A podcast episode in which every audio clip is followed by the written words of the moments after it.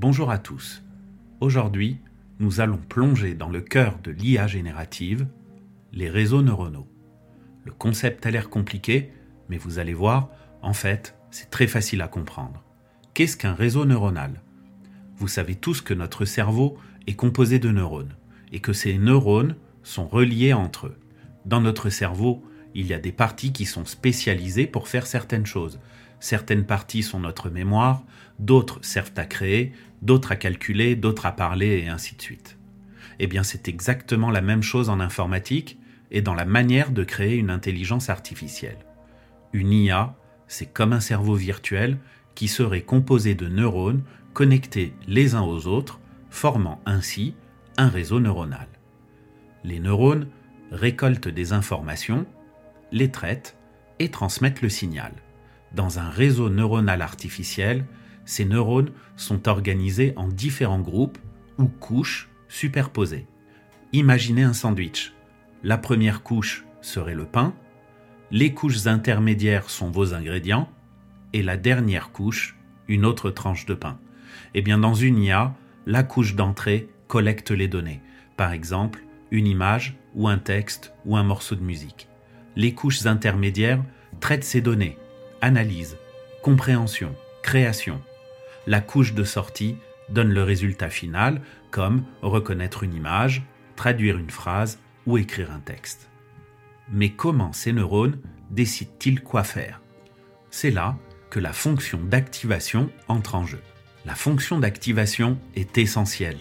Elle détermine si un neurone doit s'activer ou non en fonction de l'information qu'il reçoit. Pour résumer, le réseau neuronal est comme un cerveau artificiel organisé en couches. Les neurones traitent les données, les fonctions d'activation déterminent quoi faire avec ces données. Je vous ai parlé des réseaux neuronaux qui sont comme des cerveaux artificiels. Mais comment ces réseaux apprennent à générer du nouveau contenu ? C'est ce que nous allons découvrir tout de suite. Pour commencer, tout comme vous avez besoin de livres pour étudier, un réseau neuronal a besoin de données pour apprendre. Ces données peuvent être de diverses natures. Elles peuvent inclure des images, du texte ou même de la musique. Le réseau neuronal analyse ces informations dans le cadre d'un processus que l'on nomme tout simplement apprentissage ou entraînement. C'est comme s'il faisait ses devoirs encore et encore jusqu'à ce qu'il soit parfait. Néanmoins, à l'instar des êtres humains, ce système n'est pas infaillible. Chaque fois qu'il émet une prédiction incorrecte, un mécanisme de rétroaction intervient pour lui signaler son erreur. C'est ce que l'on appelle techniquement un signal d'erreur. Ce signal aide la machine à s'ajuster et à améliorer ses prédictions futures. Le réseau se corrige donc en ajustant légèrement ses neurones, comme quand vous vous corrigez en apprenant de vos erreurs. Au fil du temps, il devient de plus en plus précis. La magie derrière l'I A générative, c'est ce qu'on appelle le réseau antagoniste génératif. Encore une fois, ça a l'air très compliqué, mais en fait, c'est très très simple. Imaginez une équipe de deux personnes composée, par exemple, d'un artiste et d'un critique d'art. L'artiste crée une œuvre et le critique l'évalue. L'artiste essaye alors de créer de meilleures œuvres en fonction des commentaires du critique, jusqu'à ce qu'il crée une œuvre considérée comme parfaite. La partie générative crée le contenu, tandis que la partie discriminatoire évalue ce contenu. Ils travaillent ensemble, en compétition, jusqu'à ce que le générateur soit si bon que le discriminateur ne puisse plus distinguer le vrai du faux. Prenons un exemple, la création d'images. Nous envoyons à l'intelligence artificielle des centaines de milliers d'images d'un objet ou d'un animal, disons des chats. La partie générative tente de créer une nouvelle image de chat, tandis que la partie discriminatoire essaye de dire si cette image est semblable aux vraies images reçues. Puis, à force d'essai, tentera de distinguer les images réelles des fausses.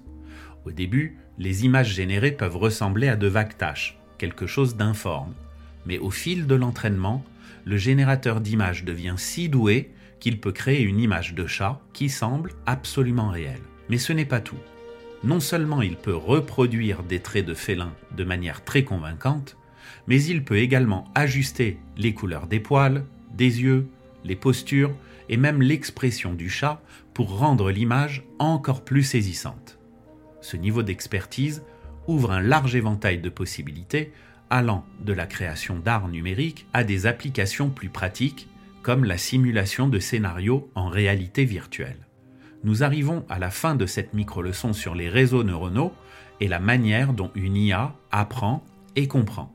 Dans le prochain épisode, nous allons voir comment communiquer avec une I A et je vous expliquerai ce qu'est un prompt et comment rédiger des prompts précis afin d'obtenir une réponse de qualité. Merci de soutenir le podcast des savoirs utiles et à bientôt pour notre prochaine micro-leçon.